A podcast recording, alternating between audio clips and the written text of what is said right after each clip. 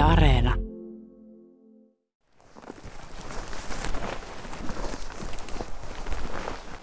Nyt ollaan sen verran kavuttu ylämäkeä tuolta maantien tasolta, että tässä näyttäisi olevan upean näköistä louhikkoa ja kallio seinämä ja taidettiin löytää se mitä etittiinkin. Tämmöisessä rinteessä tämmöisen lohkareen alla on tämmönen useamman miehen mentävä kolone ja aika hyvin se maastoutuu tuonne alarinteeseen päin. Tämä on tosi piilossa, kun alhaat katsoo, niin en usko, että tätä kovin helposti löytää. Pitää ihan viereen, viereen mennä. Me ollaan Ryssän piilon luona ja näitä on parikin kappaletta tässä lähimaastossa. Oliko tämä nyt se Ryssän piilo ykkönen vai kakkonen? Tämä on ykkönen nyt, että kakkonen on tuolla parista metriä sitten tuonne toiseen suuntaan. Se on vähän toisenlainen, toisenlainen mutta tämä on täällä rinteessä.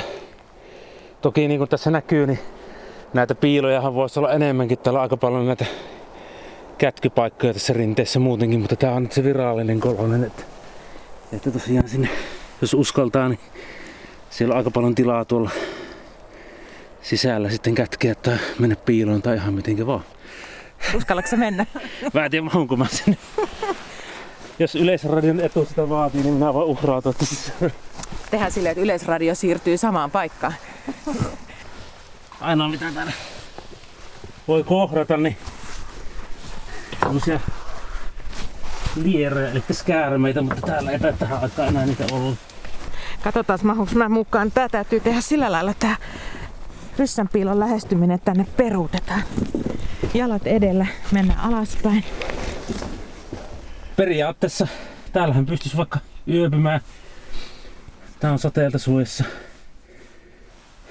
Että tota, Tää on tämmönen pienen opiskelijayksiön kokoinen, ehkä vähän pienempikin. varmaan Helsingin seudulla menisi ihan opiskelijayksiö. Ei tässä montaa neliömetriä ole, eikä tässä, tässä pitää kyykyssä istua. Graniittiseinät ja katto. Tämä on jännän muotoinen. Tämä on kuitenkin aika semmoinen sileä, sileä seinäinen ja olisiko nämä kivet tuotu tänne pohjalle? Tämä on tehty tämmöiseksi aika tasaisen näköiseksi. Ja kyllähän tämä niin vähän niin näyttäisi, että ne olisi niin ladottu nämä kivetkin tähän. Että... Mutta tota, en usko, että kukaan olisi täällä lähtenyt niin kuin... Että luontoinen on siihen pudotellut ilmeisesti. Tämmöisissä luolissa saattaa olla jotain kivan näköisiä talvehtijoita, mutta tosiaan ei, ei katossakaan näyttäisi olevan mitään. Ei ole perhosia eikä, eikä muitakaan Itse hyönteisiä. siinä on kaksi perhosta tuossa. Kato, niin onkin. Tässä useampikin on täällä. Just kun pääsin sanomaan, että ei niitä täällä ole. Ne on toden totta. Tunnistatko lajin? Onko tuo niin nokkosperhonen vai? Tuolla ylhäällä muutaman metrin korkeudella semmoinen... Siinä on semmoinen kuilu, mistä tulee päivänvalo sisään. Ei täällä happikaan lopu. Ei kyllä tässä ihan... Mehän voidaan kiivetä takaisin tuohon. Päästään niin kuin mukavampaan asentoon ja voidaan jutella vähän lisää tästä ryssän piilosta. Minkälainen käsitys sulla on, Pete, että mistä tämä tämmöinen aika karunkin kuulonen nimi tälle luolamuodostelmalle on syntynyt? No sehän on varmaan silloin 1800-luvulla, kun näitä venäläisiä kauppamatkustajia liikkui Suomessa, niin tavallaan se venäläinen käsite oli vähän toisenlainen, että puhuttiin avoimesti ryssistä ja tännehän ne sitten oli piilotellut niitä kauppatavaroitaan sitten, että ryövereitä ja muita, muita suojellakseen niitä tavaroita. Ja niillähän oli ilmeisesti kulttuurillisesti aika iso merkitys kuitenkin sitten, kun ei ollut internettiä eikä oikein muutakaan semmoisia. Niin... Ja tässä niin kuin Venäjä ja Suomen välisessä kaupassa, niin ilmeisesti oli ihan merkittävä pioneerityö, mitä ne on tehnyt nämä kaupustelijat. Niin tosiaan sinne ne ovat kätkeneet semmoinen välivarasto, tukkuvarasto sitten niille tavaroille ja vähän semmoinen turvapaikka sitten, että ei tarvitse siinä kantamuksillaan sitten kantaa kaikkia tavaroita mukana. Nämä laukkuryssät eli kulkukauppiaat, niillähän oli semmoinen valtava reppu yleensä selässä. Joo. Tuhansia kulkukauppiaitahan täällä Suomessa liikkui aikanaan 1800-luvulta vielä 1900-luvun puolelle. Nyt jos oikein tarkkaan kuuntelee, niin tuolta muutaman sadan metrin päästä alavistoon kuuluu E75 Suomen liikennevaltimon ääni. Joo, se menee tuosta aika läheltä ohi. Että Ja siinähän on aikanaan ollut myöskin iät ja ajat kulkuväylä. Tämä on niin kuin paikkana semmoinen tässä on ollut asutusta ja muuta, niin on kulkukauppiaillakin ollut asiakkaita? On varmasti joo. Ja tuossahan tota, tuo Hietama-alue, siellähän on niin ihan tuolta kivikaudelta asti ollut sitten niin kuin eniten niitä asukkaita tässä Keski-Suomen alueella ilmeisesti.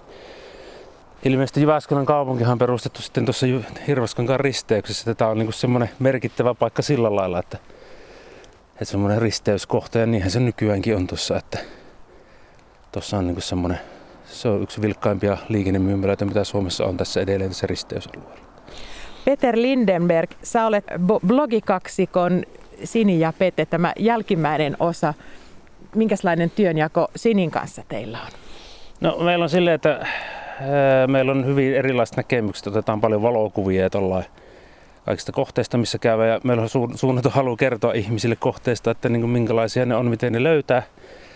Ja meillä on silleen, että jos ajatellaan, että tultaisiin tähän, niin Sinillä on yleensä kamera ja hän menee omia teitä ja mulla on sitten drone yleensä mukana, jos sillä saa lentää ilmatilassa, niin kuvailen sillä. Ja sitten jossain kohtaa tavataan taas sinne lähtöpisteelle ja katsotaan mitä ollaan saatu aikaiseksi. Ja viime kädessä sitten ruuditaan kuvat ja laitellaan ne sitten sinne meidän Instagramiin. Ja sitten on yhteistyötä tehdään myös Äänikosken kaupungin kanssa, että menee sitä kautta tuonne Visit Äänikosken sivuille myös näistä kohteista tietoa.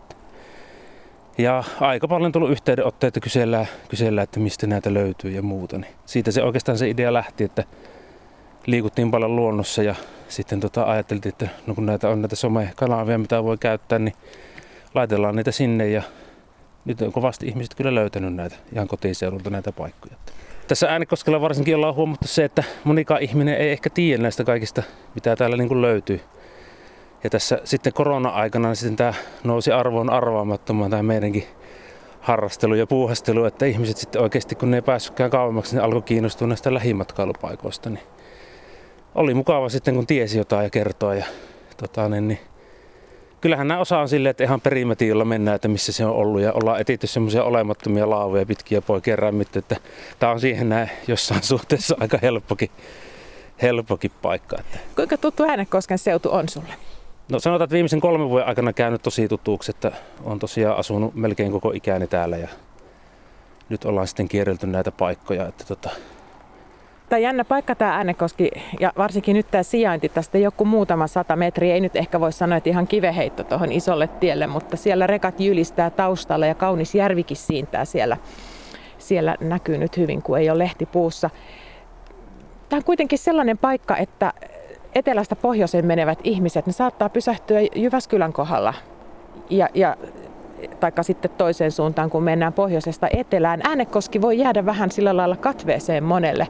Mikä saisi ihmiset pysähtymään täällä? No tässä, tässä nyt jos saa sanoa, niin tuossahan on ABC, että siinähän käy noin puolitoista miljoonaa ihmistä joka vuosi. Ja se on vähän sille hankala äänekoskelle niin kuin maantieteellisesti, koska se on 10 kilometriä ennen äänekoskea. Että jos sä pysähdyt tuossa liikennemyymälässä, niin meidän tehtävä olisi sitten saada ne ihmiset tulla myös käymään sille äänekoskella.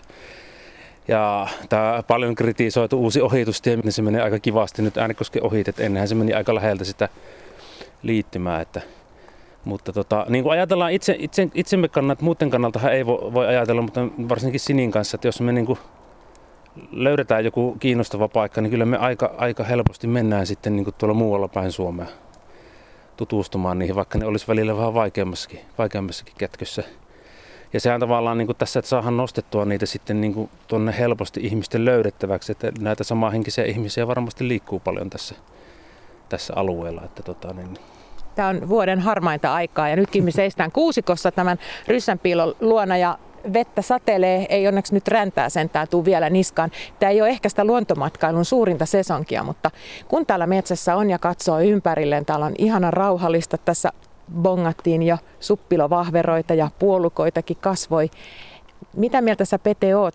Minkälaisia asioita tähän aikaan vuodesta voisi ajatella luontomatkailun kannalta, mikä vetoaisi ja houkuttelisi ja kannattaisi ehkä ihmisten ajatella, että tässä voisi pysähtyäkin?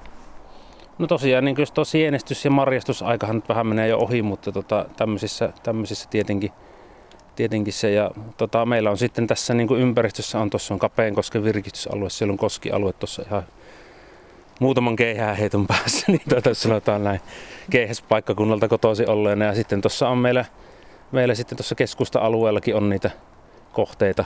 On niin teollisuuskohteita niin kuin luontokohteitakin. Ja itse tykkään tästä, vaikka tämän tuossa tosiaan totesin tuossa kun tultiin, että tämä on semmoinen peruskoulu yläasteen suunnituskeli parhaimmillaan, että vähän sataa vettä ja muuta, mutta tosiaan että nyt on erittäin raikas ilma täällä ja ei ole oikeastaan enää hirvikärpäisiä ollenkaan, että alkaa olla semmoinen viileä ja kuulas vähän, vaikka vähän vettä ripeeksiikin, niin oikein mukava liikkua, että, että ei pääse ihan niin hikeentymäänkään tuossa liikkuessa ylämäkeen. Niin. Sitten sit se tietysti palkitsee, kun löytyy niitä kohteita. Tämäkään ei ollut ihan, ihan kaikkein helpoin havaittava.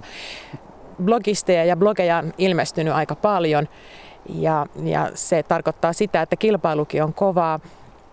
Mikä saa sut innostumaan ja tekemään tätä blogia?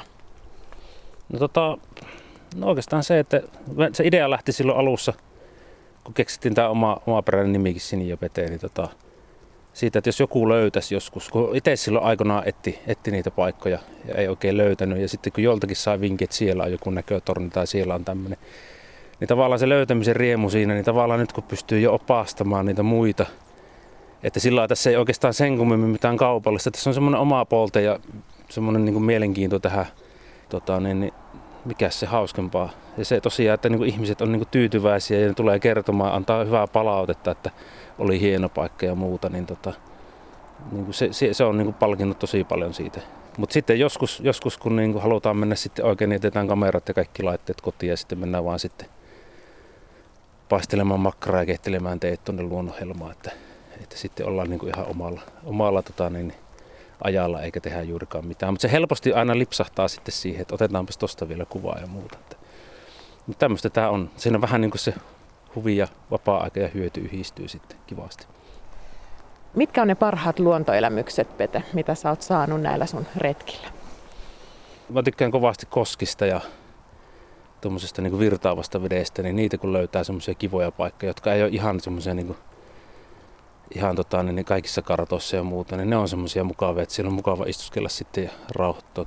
Kosken äänihän tunnetusti nollaa meidän aivot, että niin kauan kun se ärsyttää se ääni, niin se aivot tekee sitä control al delete hommaa ja sitten kun se yhtäkkiä häviää se ääni, niin siinä kohtaa on buutattu, niin kannattaa joskus kokeilla.